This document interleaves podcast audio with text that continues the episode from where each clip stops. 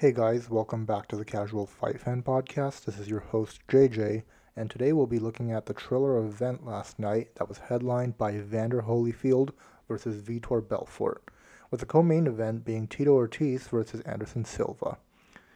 Before we get started, if you enjoy the type of content that we put on this channel, please give us a hit and subscribe and share the channel with your friends. The podcast also runs a Patreon page. We put out weekly articles about sparring combos for those who train in kickboxing and MMA. If you're interested, go and check that out as well. We'll put the link in the description below. All right, so let's get into the fights. Um, something that I've been noticing um, that's been kind of trending lately is the phenomenon of crossover matches between MMA and boxing, which are becoming much and much more common. It all started with Conor McGregor versus Floyd Mayweather, which was back in 2017, I believe. And come to think of it, it was a truly monumental event. It was the first time you saw a high level, high profile MMA champion step into the boxing world and compete against one of the best ever to make it in boxing. It's crazy because just a couple of decades ago, UFC was barely even mainstream, and it got a lot of heat from the boxing community for being an unsanctioned form of human cockfighting.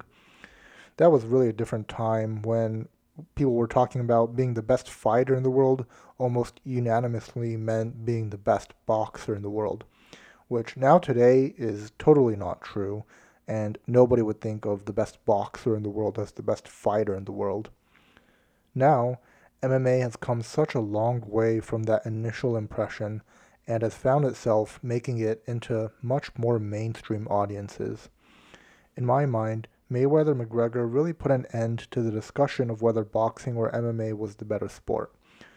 What that match taught us was that in order to be good at boxing, you have to train in boxing, and in order to be good at MMA, you have to train MMA.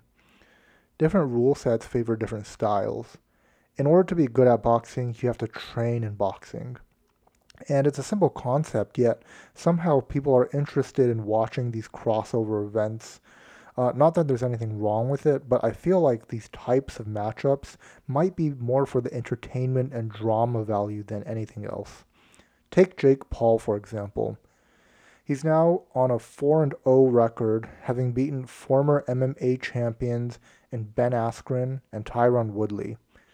Technically, there's really nothing that makes his performances stand out. Um, for instance, when he was fighting Askren, uh, Jake beat an out of shape older guy who just had a hip replacement. And then he fought Tyron Woodley. Uh, he got exhausted early on in the fight, and in my mind, he was really only surviving and never really put Tyron in any danger of being finished. To be fair, though, sometimes what makes fights exciting is how well the matchup is made. No one would pay to see an elite level fighter beat up an everyday average Joe, and even if it's a mediocre fighter, the right matchup can really add a lot of competition and an excitement to an event. So this sort of brings us to the main event last night between Holyfield and Belfort. In so many ways, this was a terrible matchup. On paper, everything looks good. Um, you have a former legendary heavyweight cha- boxing champion, the man who beat Mike Tyson, and he's facing up against one of the OGs in MMA, um, in Vitor Belfort, who's really the first person with a high level BJJ background to implement elite striking into his arsenal. Both fighters are credentialed in their own ways for sure, but the matchup is just so lopsided in so many different aspects. Holyfield, who is 58 this year, stopped fighting more than 10 years ago. After his last pro match in 2011, he expressed interest in fighting for the title one more time but no promotions anywhere would give him that opportunity. Keep in mind, this was more than a decade ago.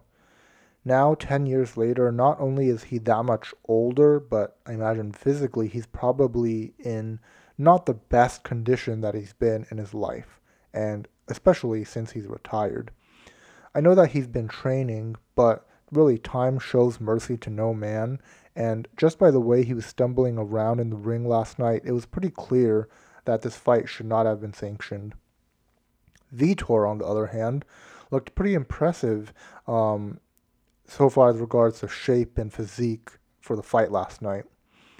Only a couple of years removed from elite MMA competition, Belfort was known in the MMA community for having lightning speed and terrible knockout power. Back in a time when everyone thought he was going to be a ground fighter and rely on his jiu-jitsu, Belfort surprised the world by displaying incredible striking and is one of the pioneers of MMA truly. During his tenure in the UFC, his eventual downfall came about when USADA stepped into the picture, banning steroids and other substances, and forcing Vitor to stop his TRT therapy.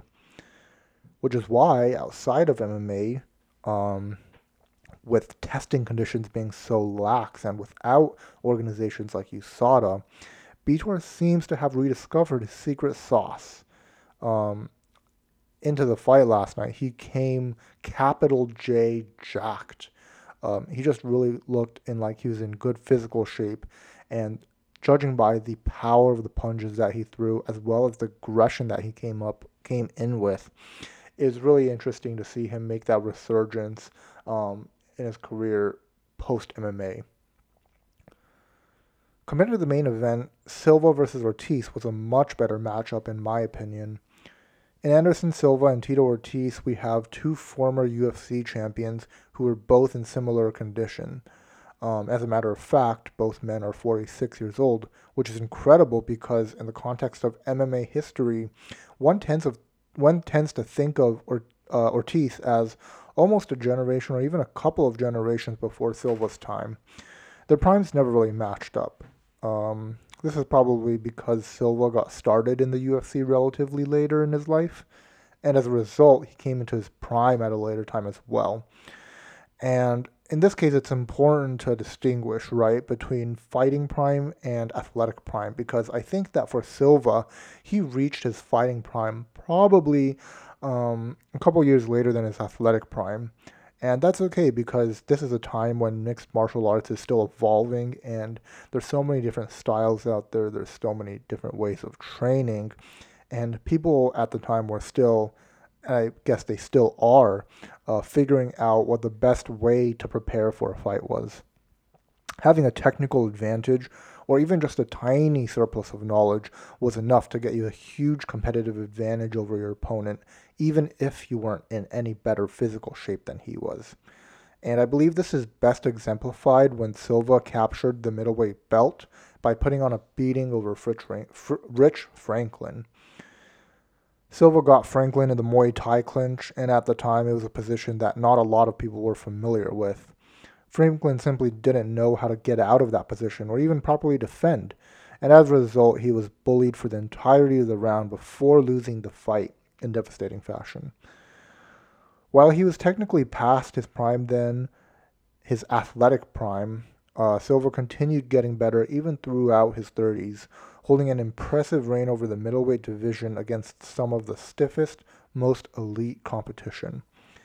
While that highlights his skill, I think it also really displays why MMA should be appreciated not just as a brutal combat sport, but an art and a science as well.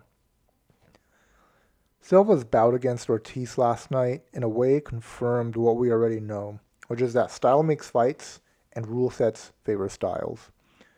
In MMA, striking and grappling are favored relatively equally, and for the most part, it's up to the fighters to get the match into a territory that they are more comfortable with. However, under the boxing rule set, the circumstances heavily favored Silva last night. Through his career, Silva was known for being an elusive striker. He had eloquent head movement, terrific feinting, and accurate and precise striking. Ortiz, on the other hand, was more of a brawler and a wrestler. His striking consisted of meat and potato combos, throwing jabs, jab crosses, and overhand rights to transition into takedowns, which is basically what we saw last night as well. In MMA, he had no problem sitting in his opponent's guard and raining down punches from there, but in boxing, that was something that he wasn't allowed or permitted to do. And as the fight began, you could immediately see that Ortiz was flat footed.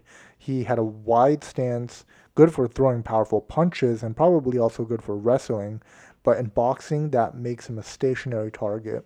He didn't really have a lot of head movement and ultimately ended up throwing basic jabs and jab crosses, which is not a bad thing. Um, you can be a good fighter. You can even be a good boxer with simple combos like jab, jab, jab, jab, cross, jab, hook. But for Tito, his head movement and overall his movement just wasn't there. Silva, on the other hand, was always on his toes and showed impressive defense. He was able to get his head out of the way of many of Tito's punches, and perhaps because it was a boxing rule set, one could argue that Silva had more range of motion with his head movement. Uh, this is because in MMA you have to be careful about slipping too many punches, because if your head goes too far in one direction, it could be the perfect target for a whipping leg kick or a bazooka of a knee. However, because the fight was limited to only punches, Silva could disregard the other weapons that would usually pose a threat in MMA.